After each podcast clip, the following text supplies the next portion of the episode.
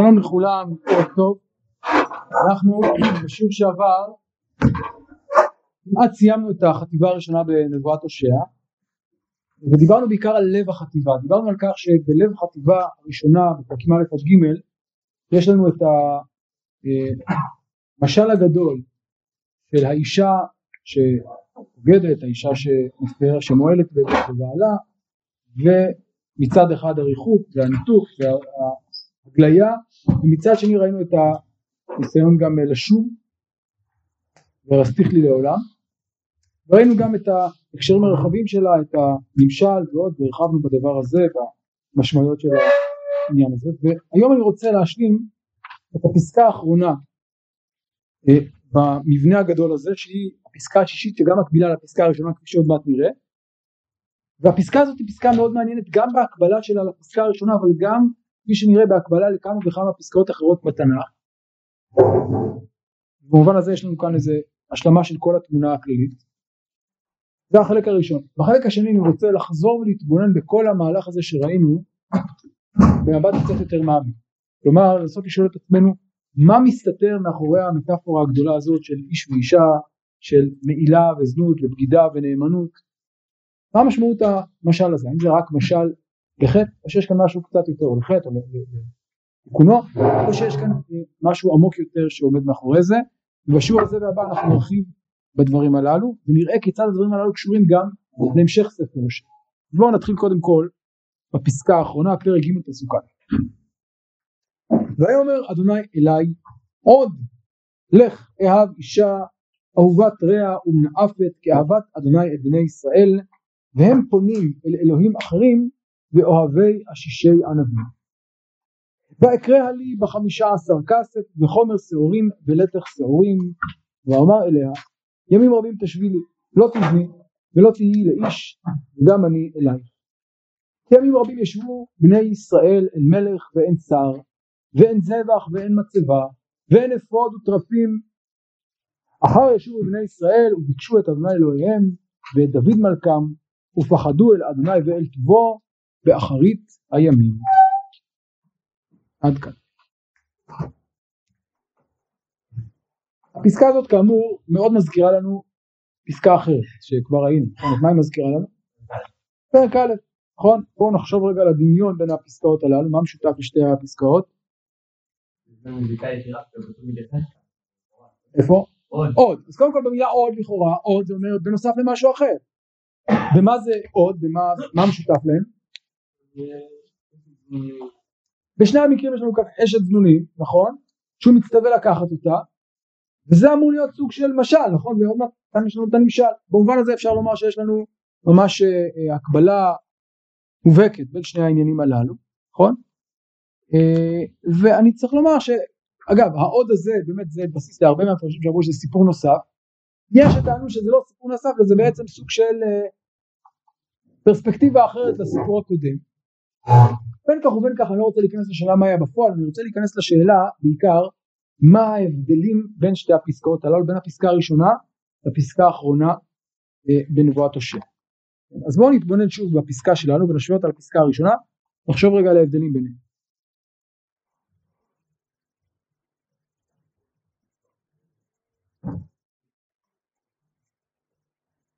כן.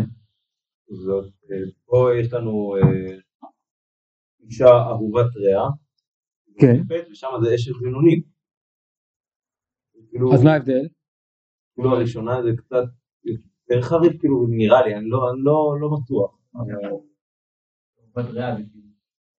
לא ברור מה זה אהובת רע, אם עכשיו, כלומר, מה זה אהובת רע ומנאפת, לא ברור אם זה למרות שהיא אהובת רע היא מנאפת, או שבזה שהיא אהובת רע היא מנאפת.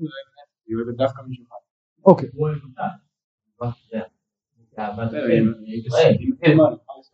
אבל מה זה אהובת רע ומנאפת? רע במובן של הבעל החוקי.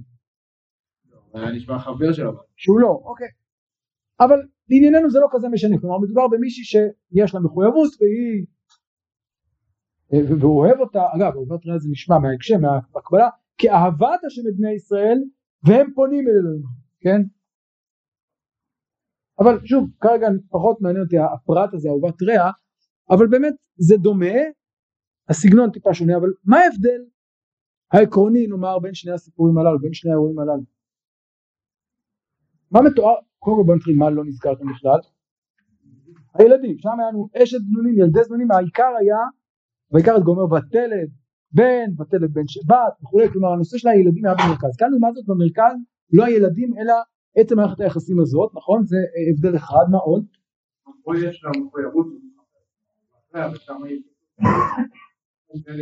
אז שוב השאלה, השאלה מי יראה, לכן אני לא אכנס כרגע לשאלה הזאת, אבל אני רוצה שתשימו לב לעוד דבר מעניין שיש לנו כאן. איזה ביטוי מופיע כאן שלא הופיע בפסקה הקודמת? אהבה. שימו לב ששם נזכר רק כך, אשת, נונים וזהו, ויקח.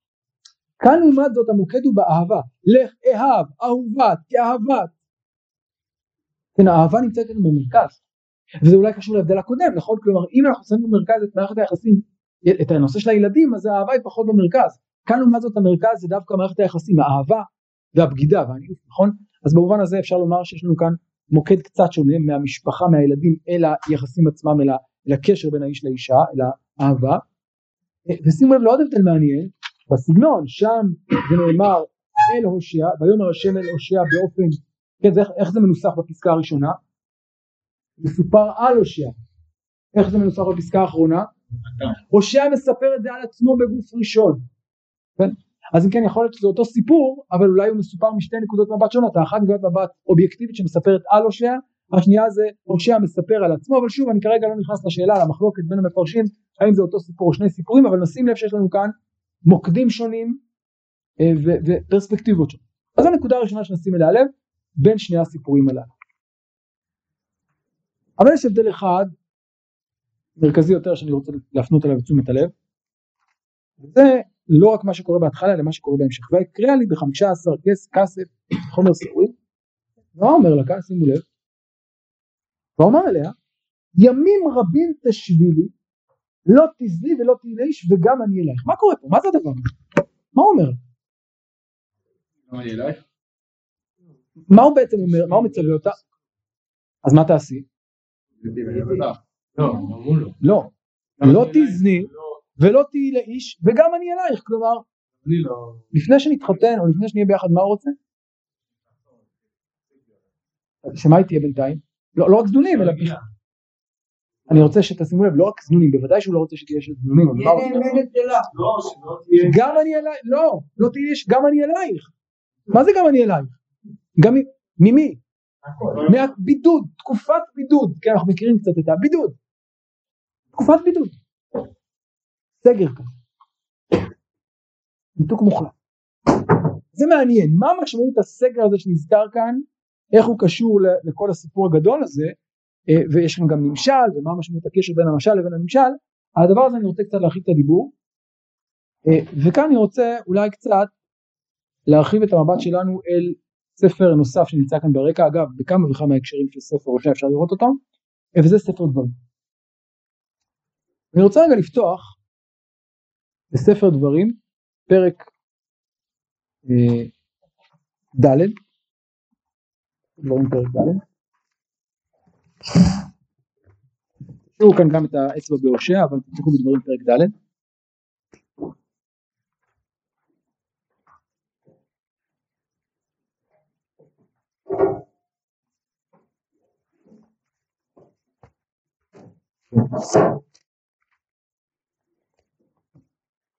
you. פסוק כ"ח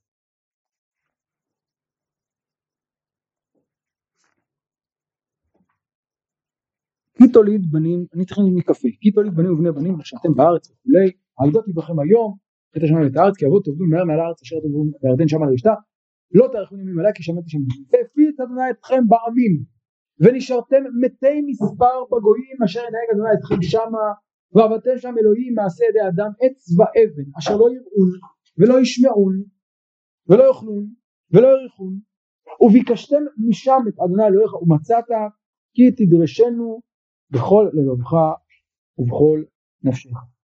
עצר לך ומצא לך כל הדברים האלה באחרית הימים ושבת עד אדוני אלוהיך שמעת בקולו. עכשיו בואו נשים לב, לב קודם כל לדמיון בין הפסקה הזאת על מה הפסקה הזאת מדברת הפסקה בספר דברים? על מה היא מדברת? מה הנושא שלה? כן אבל הפסקה הספציפית הזאת כ"ח עד ל' מה היא מדברת? על מה? על מה קורה? איפה? בגלות נכון? חוויית הגלות. מה קורה בחוויית הגלות? מה עובר העם ומה אמור העם לעבור כאשר הוא יוצא לגלות? שימו לב זה לא רק מנבא את הגלות אלא גם את האפשרות לשוב מהגלות. זה מה שכתוב בהמשך נכון? ושבתה קל רחום וכולי זה אני רוצה לחזור לפסוקים שלנו ולקרוא אותם שוב. פסוק ד' הג' ד' ימים רבים ישבו בני ישראל אין מלך ואין שר ואין זבח ואין מצבה ואין אפוד ותרפים אחר ישוב בני ישראל, בני ישראל וביקשו את אדוני אלוהים ודוד מלכם ופחדו אל אדוני ואל טובו באחרית הימים. שימו לב, מה הנמשל כאן? אני חוזר רגע לתקופת הבידוד, מה הנמשל? בני ישראל בתקופה מסוימת יהיו בתקופת בידוד, נכון? ואז הם ישוב וביקשו את השם אלוהים. עכשיו נשים לב שהפסקה הזאת מאוד דומה לפסקה שראינו בדברים. בואו רגע ניתן את זה על הלוח. שמתם לב לדמיון בין שתי הפסקאות הללו, בין פסקה בהושע לפסקה בדברים?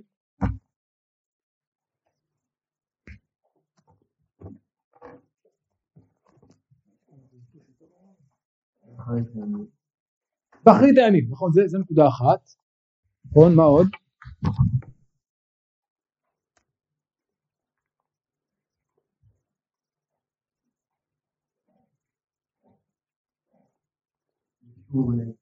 ישובו בני ישראל והביטוי המרכזי וביקשו את השם אלוהיהם נכון? זה מופיע בהושע וביקשתם משם את השם אלוהיך שימו לב לביטוי המיוחד הזה. וזה לא סתם ביטוי מיוחד מה הוא מבטא בעצם? שדווקא במקום הרחוק ביותר דווקא בנקודת הקצה מה יקרה? שוב בני ישראל ביקשו את השם אלוהים ביקשתם משם את השם אלוהיך ומצא באחרית הימים ושבתה את השם אלוהים כן, יש כאן איזה קשר בין הסיפורים. עכשיו כדי להבין יותר לעומק את הקשר ביניהם, אולי גם את ההבדל בין דברים לבין הושע, אה, צריך לשים לב לעוד פרט מעניין.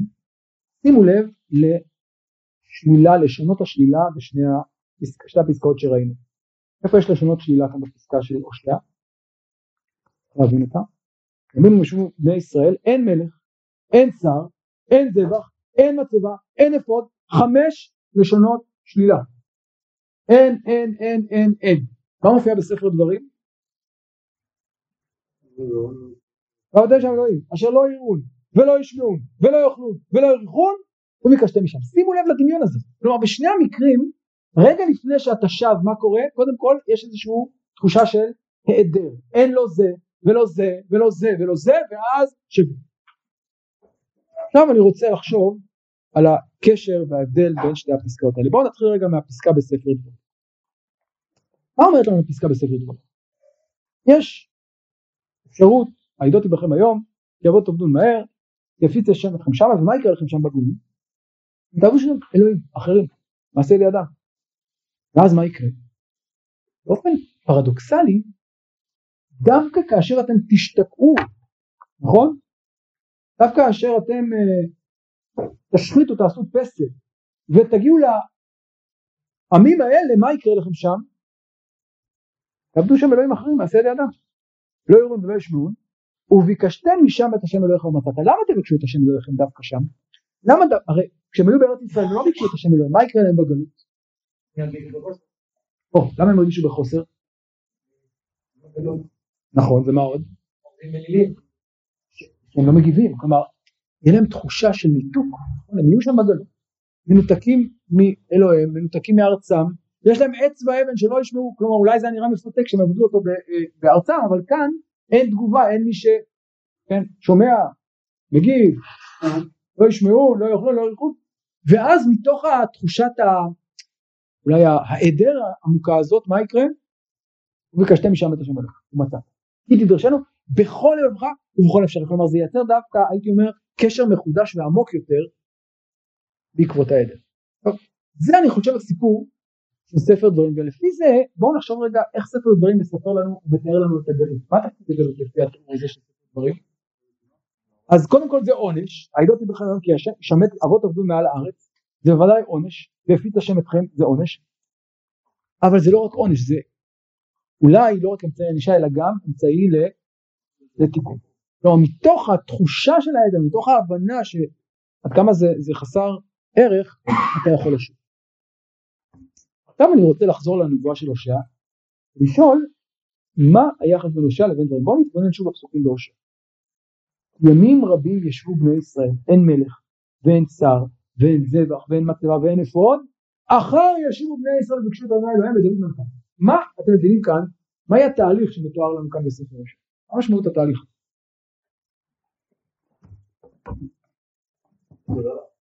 מה אותו דבר? מה קורה פה? מה, מה, מה יגרום להם לשוב? אין להם שום אמצעי. לא שיש תלמידים, אין להם שום קשר לזה, דבר. מה אין להם? בואו בואו נראה רגע מה אין להם? לא. על מה אתה... שימו לב שיש לנו כאן שישה, שלושה צמדים מלך ושר זבח ומצבה אפוד וטרפים כן, למה זה מקביל בספר דברים ה- השישייה הזאת? העץ והאבן, אלילים, נכון. מה זה אולי בא לו, מה, מה אומר לנו אולי הושע בהקבלה הזאת? אם באמת, אני חושב שזה בולט שהושע כאן מבסס את הנבואה על ספר דברים, מה הוא בעצם בא לומר כאן? כן, כן,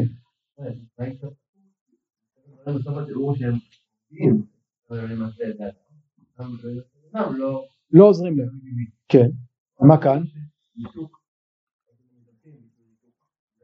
ממה? לא נשים ממה. נתחיל רגע מאין מלך ואין שר. מה זאת אומרת, מה יקרה לכם בגלות? אין שלטון. אין שלטון זה טוב או רע? הם רוצים. אה, זה בהמשך, דוד מלכם, עוד מעט נגיע לזה. אה, אני רוצה להציע שבכוונה הושע בונה את הנבואה שלו בהקבלה לספר דברים ובעצם כל השישה שראינו כאן היא בעצם מעין פירוש לאלילים עץ ואבן. מי הם האלילים עץ ואבן שאתה צריך להתנתק מהם? המלך, השר, האפוד, הטרפים, הזבח, המצבה, פירושו של דבר מי הם כל האלילים? השלטון והפולחן, עוד נראה איזה פולחן בדיוק. עכשיו, כדי להבין את הדבר הזה אני רוצה לחזור ולשאול את עצמנו איך ספר הושע מתייחס למלוכה ונראה עוד מעט שספר הושע רואה במלוכה הוא אולי הנביא היחיד אחרי שמואל שרואה במלוכה ממש בגידה. כן למשל אני אתן לכם דוגמה. נראה את זה בהמשך בצורה יותר מפורטת. אתן דוגמה אחת. אמ,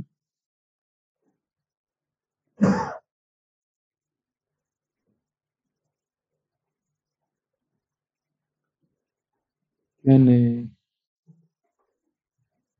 זה כן טוב נראה את זה עוד מעט. הם המליכו ולא ממני הסירו ולא ידעתי נדבר על זה בהמשך. כלומר הוא רואה את הנושא של המלוכה כ- כבגידה כמעין בגידה. עכשיו למה הוא רואה את זה כבגידה? אם נחזור רגע לדימוי המרכזי של הושע למה מלך זה סוג של זה חטא? מה החטא במלך? הרי מה התביעה מהאדם בספר הושע? מה התביעה המרכזית? זו תביעה כללית. מה מייחד כלומר מה האלמנט שספר הושע כל הזמן מדגיש? הנאמנות הבלבדית נכון? רק? והחטא הגדול מהו? זנות. אז מה זה מלך לפי התפיסה הזאת? מה, מה, מה עושה מלך? מלך הוא סוג של תחליף, מלך הוא סוג של אה, נאמנות אחרת. אתה נאמן גם לאלוהים אבל גם למלך. במידה מסוימת זה סוג של תחליף. אתה אומר אה הוא יגן עליי, כן? הוא זה ש... אגב מה אומר שמואל? לא אותך מה עשו? כי אותי מה עשו. כלומר ההבנה היא שלקחת מלך בשרים זה בעצם לקחת סוג של תחליף, סוג של נאמנות נוספת, כפולה. רגע, זה נגיע עוד שנייה. אבל בינתיים הוא אומר, ונראה בהמשך לאורך כל ספר הושע שהוא מתנגד בצורה נחרצת למלכות. כן, כן,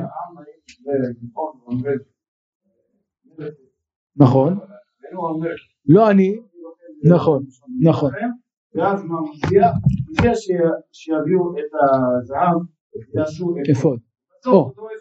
והנה האפוד, והנה פוגשים את האפוד. אין זבח ואין מצבה, אז נתחיל רגע מהתרפים והאפוד, מה זה התרפים והאפוד? מה?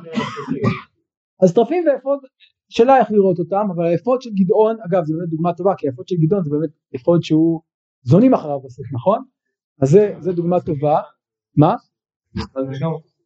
איפה? פסל מיכה, אה, פסל מיכה, חשבתי את הנביא מיכה, נכון. כן, נכון, נכון, יש נכון, נכון. נכון. ולכאורה אה, כתוב שם שזה לאלוקים. אגב, ומה התפקיד של אפוד ו- וטרפים? מה- למה הם משמשים בתנ"ך? ליצור קשר. יותר ספציפית? אמצעי חיזוי כזה של העתיד, נכון?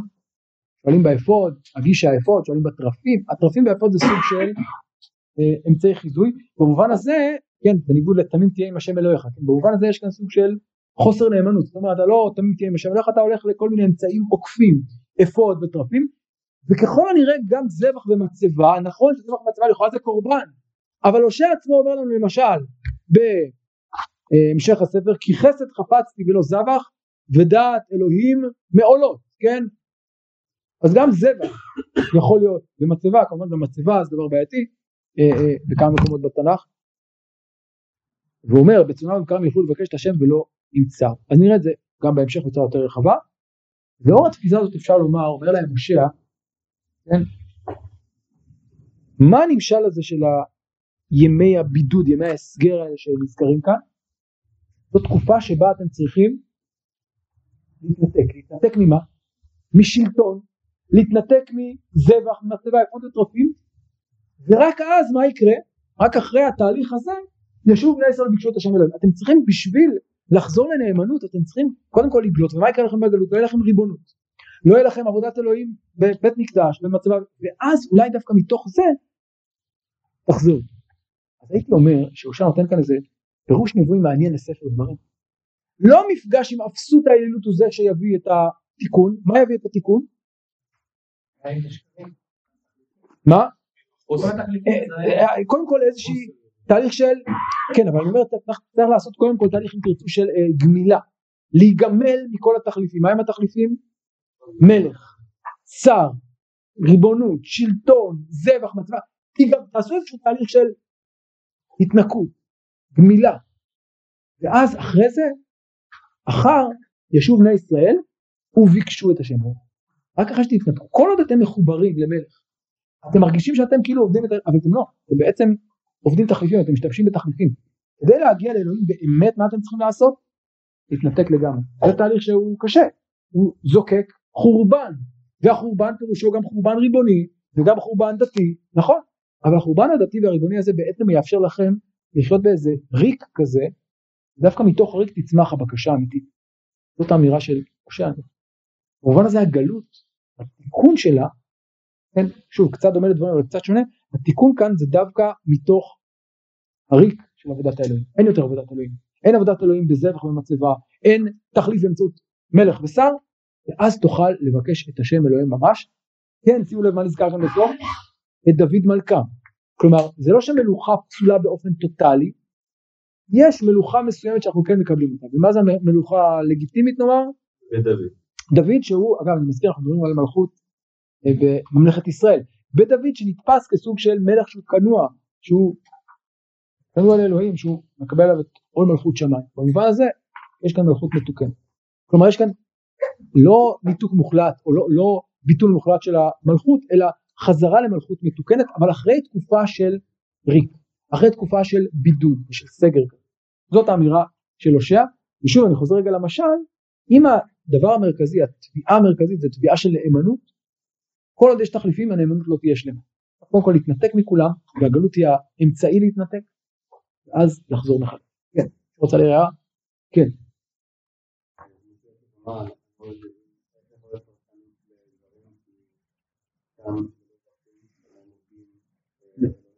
לא, אז אני אסביר לך. הרי איך התחיל כל הסיפור? זה התחיל מזה שהם נמצאים בארץ ישראל, נכון? והם עובדים גם אלוהים וגם אצבעים, גם, גם אלוהים אחרים. והנה עכשיו הם נזרקים לגלות, והם במצוקה.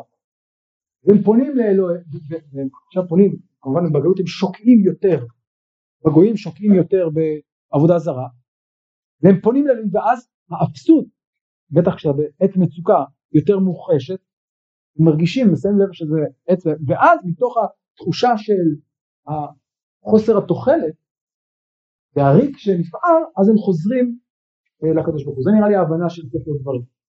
אני אומר שספר הושע אומר משהו אחר. הריק שצריך זה לא ריק מעבודה זרה פרופר, מעץ ואבן. מי זה העץ והאבן שלהם מדבר הושע? מי זה האלילים שהם התחליפים כביכול אצל הושע? המלכים השרים, הזבח, המצבה, גם כביכול עבודת אלוהים, גם בה יכול להיות סוג של תחליף, כי אתה פונה לאמצעי ולא לדבר עצמו. עכשיו, אני חושב שהושע כאן מתבסס על עוד מקור אה, בנביאים וזה ספר שמואל. בואו נפתח רגע את ספר שמואל א', פרק ז', וזה דבר מעניין שם.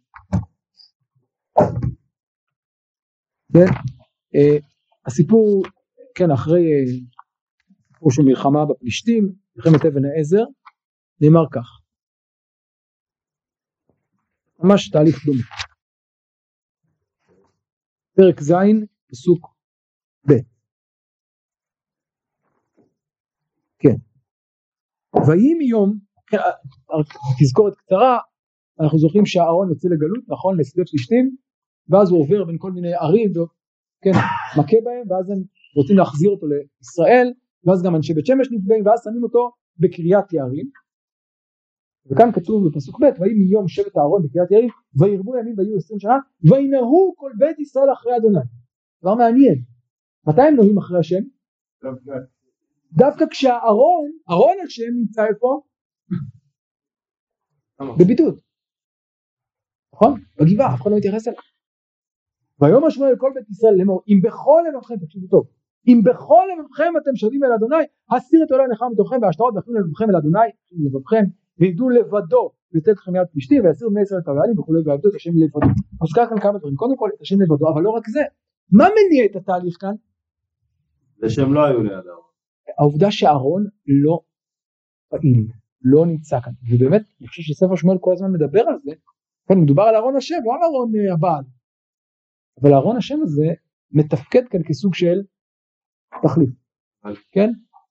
יבוא בקרבנו וישן מכף אויבינו, זה בעצם החטא הגדול של הכהונה בספר שמואל, ההבנה שאהרון, מה, אולי החינוך של העם לכך שאהרון הוא, הוא הדבר המציל, כלומר החוסר הבחנה בין הדבר לבין מה שהוא מייצר.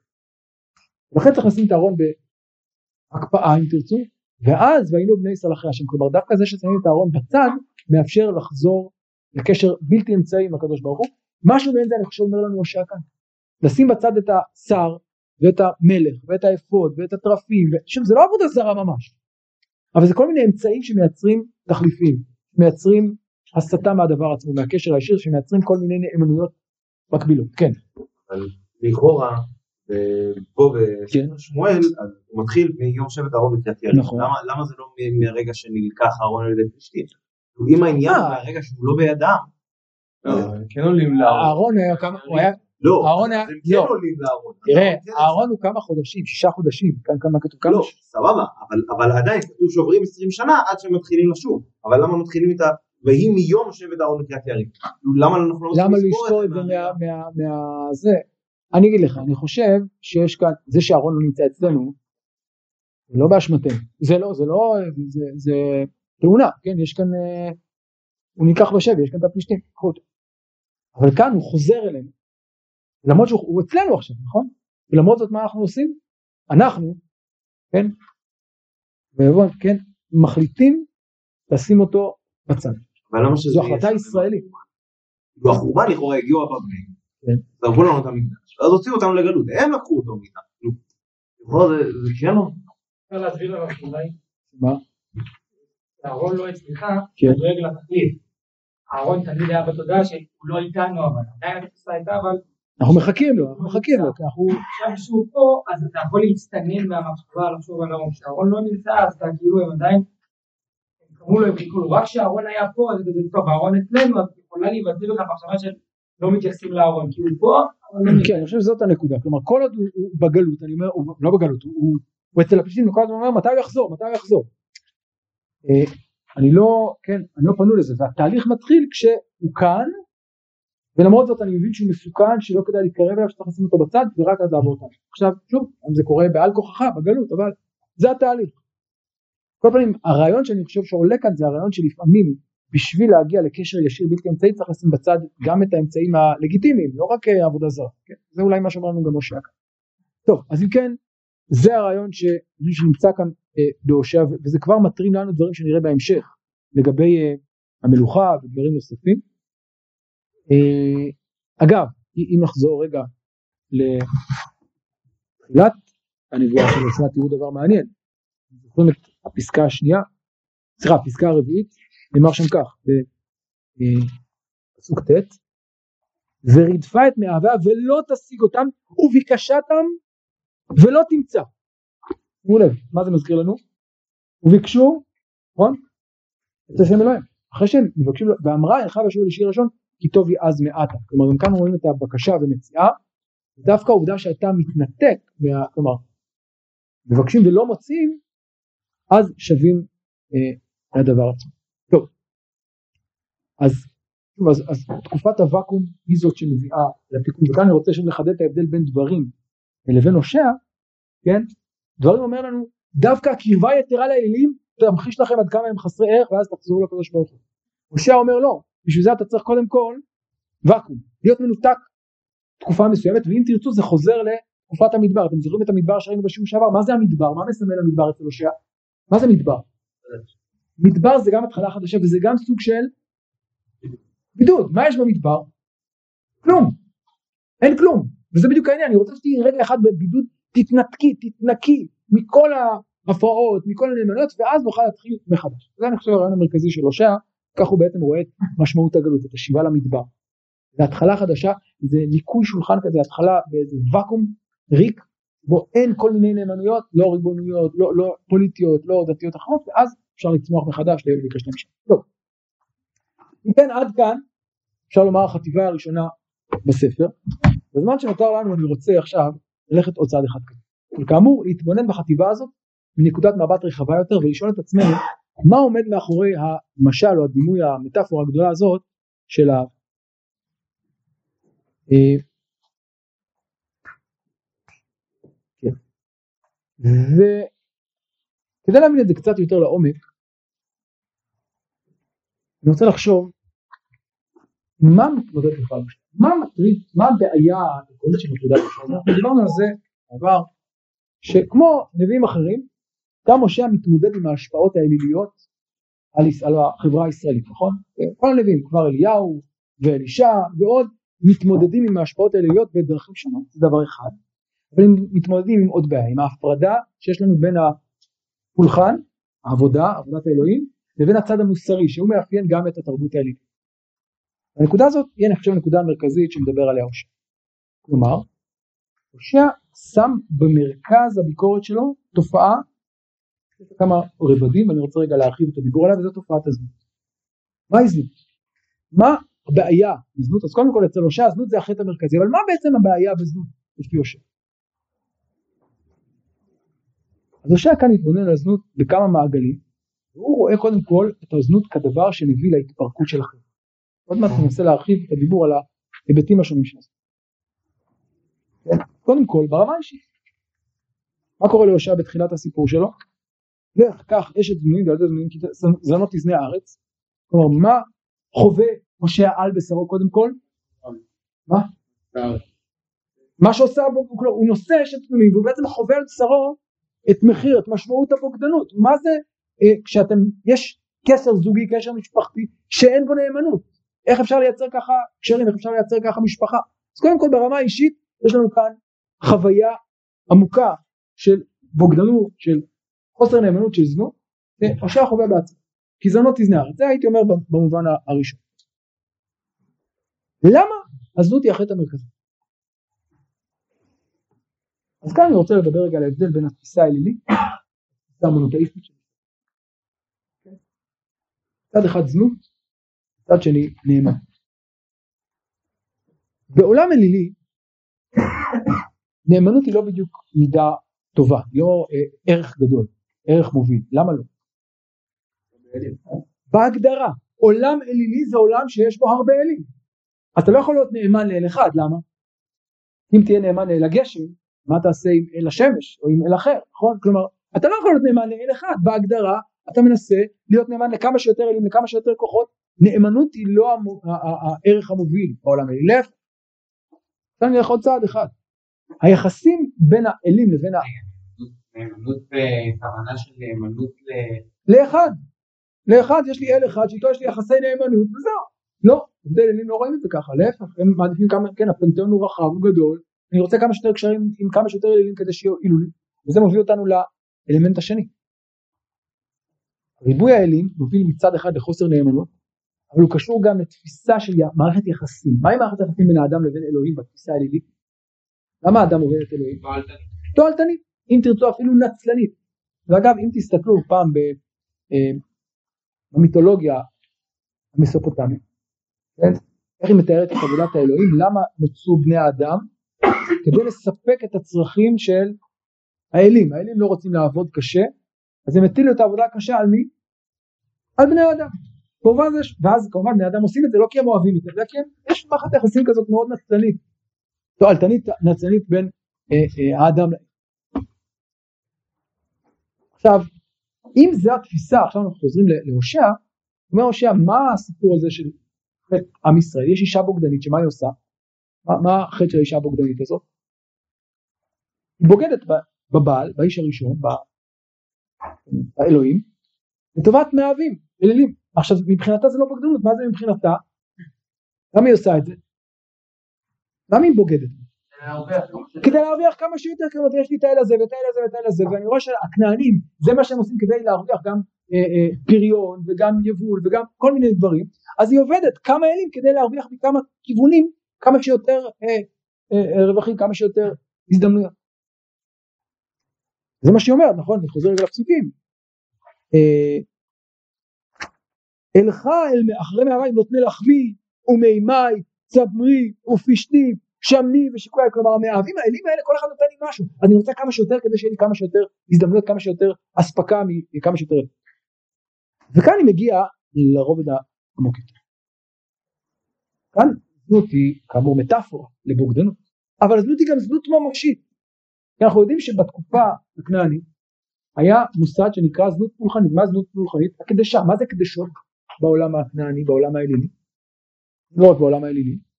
היה אמצעי, היה מקדש שבו היו קדשות שעושות מעשה זנות, למה? במקדש, עם כהנים, למה? למה עשו את זה? מה הייתה התפיסה של הכהנים ושל עובדי האלילים בפריצות, בזנות הפולחנית שעליה נאמר, כן, לא תהיה קדשה בבני ישראל? התפיסה הייתה, זו תפיסה אה, מאוד מאפיינת את התפיסה האמיתית של עובדי האלילים, שאם אנחנו נגיד עושים במקדש מעשה זנות, זה סוג של חיקוי, כן, של הזיווג השמימי בין האלים. ומה מביא זיווג שמימי בין אלים? פריון. כלומר שהאלים כביכול מזדווגים, אז מה קורה?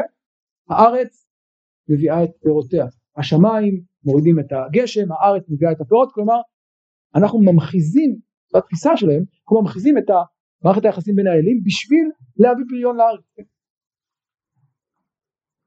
אגב תחשבו רגע על הבעל והעשירה, מה זה הבעל והעשירה? הבעל זה כביכול האל הגבר, העשירה זה האלה, ובאמת בתפיסה האלית תמיד יש לנו קשר בין אלים גברים לאלות נקבות, נכון?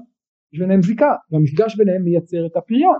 כלומר איזושהי תפיסה שרואה את העולם האלילי כמו העולם הטבעי, עולם שיש בו יסודות זכריים ונקביים, והמפגש ביניהם יכול פריון. לכן מה אנחנו עושים במקדש? את הדבר הזה עצמו. אבל זו זנות. זנות מקודשת כביכול במקדשים, ואת הדבר הזה כנראה עושים גם בני ישראל. אגב, מי אומר את זה בצורה מפורשת? בואו נסתכל רגע בהושע, בואו נדלג לפרק ד' בהושע. שימו לב. הושע אה, פרק ד' פסוק י"ג על ראשי הערים יזבחו ועל הגבעות יקטרו תחת אלון מלבנה ואלה כי טוב צילה, על כן תזננה בנותיכם וכלותיכם תנאפנה.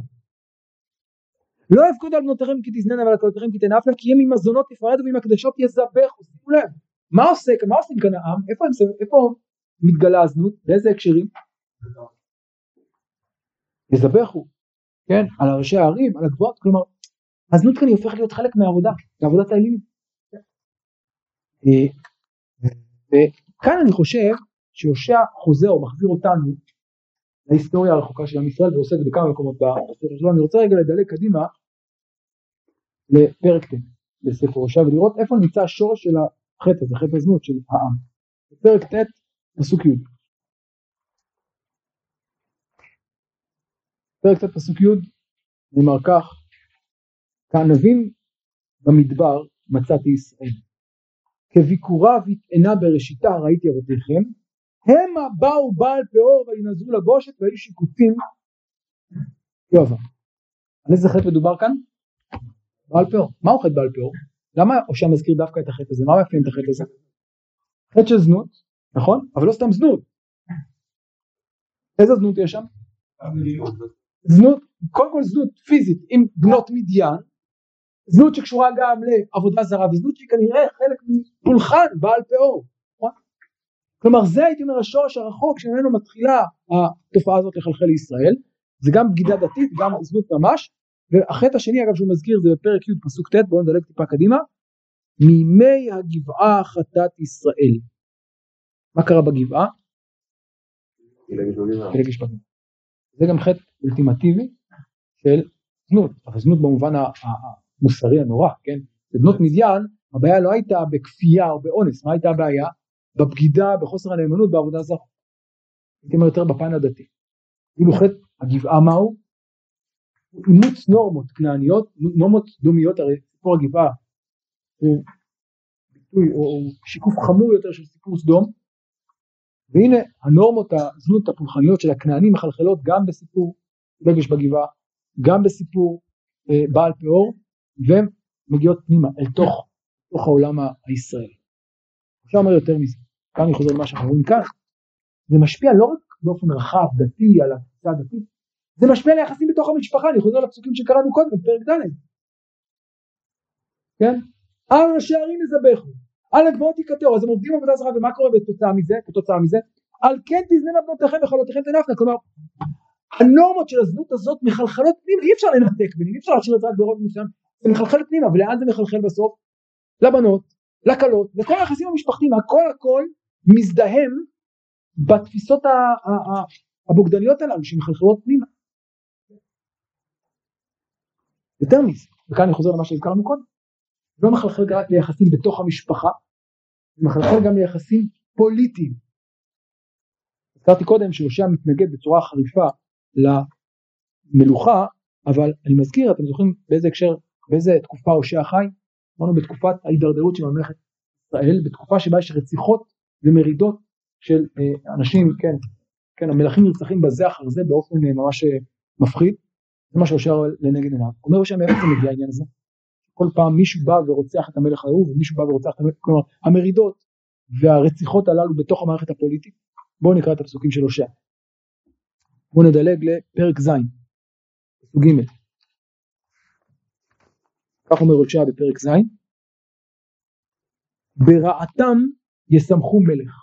ובכחשיהם שרים. זה פסוקים קצת קשים אבל תקשיבו טוב לאווירה. רעה, כחש, כולם מנאפים כמו תנור בוערה מאופה ישבות מעיר מילוש בצקת חומצתו. יום מלכנו החלו שרים חמת מיין משך ידו את מצצים יקרבו כתנור ליבם בעורבם כל הלילה ישן אופיהם בוקר ובוער כאש יש כאן איזה דימוי לא ברור של תנור. כולם יחמו כתנור ואכלו את שופטיהם. כל מלכיהם נפלו אין קורא בהם אליי מה מתואר כאן בעצם? מערכת פוליטית רקובה מערכת פוליטית שמה מניע אותה? כחש וכוח ובוגדנות, נכון? הם אוכלים את השופטים, אוכלים את השרים, כלומר אין נאמנות לשרים, אז אתה לא יכול לסמוך על אף אחד, אז בא מישהו ורוצח את המלך שלו, ובא העוזר שלו ורוצח אותו, כלומר זו מערכת פוליטית רקובה, מערכת פוליטית שאין בה נאמנות, אין על מי לסמוך, כולם רוצים אחד את השני, מה, מה התוצאה בסופו של דבר? אכלו את שופטיהם, כל מלכיהם נפל. אגב אתם זוכרים איך פתחנו את פרק א'? כלפי מי הייתה ביקורת? כתבי את דמי על, את דמי ישראל על בית יהוא? מה הביקורת של הושע על יהוא? הוא מה? הוא רוצח הרבה יותר מדי. הוא רוצח יותר מדי, ואיך הוא עושה את זה? אם נחזור רגע לסיפור בספר מלכים, הושע הוא בעצם שר הצבא של יהורם. מה הוא עושה? הוא בא אליו כאילו כשר צבא ומפעיל עליו מניפולציה, ואז הוא מגלה בזוועתו, אחזיה, אה, אה, יהורם שבעצם מנסה להרוג אותו. אז הוא צועק נרמח אז יש כאן יש כאן אה, אה, אה, מעשה רמיה מישהו כאן הרים אלינו ומנסה לרצוח אותה. באמת רוצח אותה. כלומר ממש אפשר לראות שגם מעשי הרצח שמבוססים על המון מניפולציות ועורמה ובוגדנות וערמומיות וגם עצם תפיסת המלוכה, שוב, גם אם היא לגיטימית ביסודה, המעשה של העורמה והבוגדנות והמניפולציה הוא זה שמניע את כל הממלכה הזאת, כל השושלת הזאת. אז גם זה, יש בו אמון כשר צבא, הוא מנצל אותו כדי לרצוח את המלך. הנה זה, ממחל... הנורמות הללו מחלחלות פנימה למטה. אז זה הסיפור. אז עד כאן אני מסכם הסיפור האלילי. אלילות יסודה בחוסר נאמנות, כי בהגדרה אתה נאמן לכמה עלים, אתה רוצה להרוויח כמה שיותר, הכל תלוי ביחסים נצלניים בין אדם לאל משני הצדדים, זה מחלחל כפי שאמרנו גם לנורמות הדתיות, גם לנורמות המוסריות, גם לנורמות הפוליטיות, המשפחתיות, ובעצם מזהם את כל מערכות היחסים. כך אומר הושע, זה השורש הנגוע, המסוכן של הבוגדנות הלילית. מה האלטרנטיבה? וזה אנחנו מסיימים. מה האלטרנטיבה של הציבור? אומר הושע, התפיסה המונותאיסטית היהודית הישראלית, מהו העיקרון המכונן שלה, המארגן שלה? נאמנות. מה זה אל אחד? קודם כל יש לך אל אחד פירושו של דבר שאתה נאמן רק לאל אחד, אין נאמנויות כפולות, אין נאמנות לזה ולזה ולזה, אז זה נאמנות, נכון? ורסתיך לי לעולם, ורסתיך לי בצדק ובמשפט, ורסתיך לי באמונה, ידעת אמת, אמונה, נאמנות, אחדות. אם נאמנות היא היסוד של כל התפיסה המונותאיסטית, כך אומר הושע, זה מחלחל גם כאן, שוב נשים לב, גם ליחסים בין אישיים, מוסריים וגם פוליטיים. בואו נראה רגע דוגמה לדבר הזה בפסוקים שראינו קודם בפרק ב'. בואו נחזור רגע לפרק ב'. והיה ביום ההוא נאום אדוני תקראי אישי ולא תקראי לי עוד בעלי. מה משמעות הפסוק הזה? תקראי אישי ולא תקראי עוד בעלי. אז דיברנו על מובן אחד שמתגלה בפסוק הבא והסירותי את שמות הבעלים מפיה לא יזכרו עוד בשמם. אז מה פירוש תקראי אישי ולא תקראי עוד בעלי במובן הפשוט? כלומר תהיי נאמנה רק להשם ולא לבעלים. אז מה זה בעלי כאן? בעל. הבעל. הבעל במובן של האל. האם יש משמעות נוספת לפסוק הזה? אני חושב שכן תקראי אז למה תקראי אישי? מה זה קשור לתקראי אישי? אומר רש"י כך אישי לשון אישות וחיבת נעורים בעלי לשון אדנות ומורה. יש כאן משמעות כפולה. מה זה בעלי? כי אישה אומרת כן היום זה ככה. בעלי פירושו של דבר שיש כאן יחסים היררכיים. יש בעל יש אדון יש שליט ויש מישהו כפוף. מתאר מערכת יחסים בין זוגית בין אישית שהיא מבוססת על היררכיה. מה זה אישי? מה פירוש? מה זה אישי? איש ואישה. נכון? הם שווים. אה, במילים אחרות אומר הושע מה יהיה לעתיד לבוא?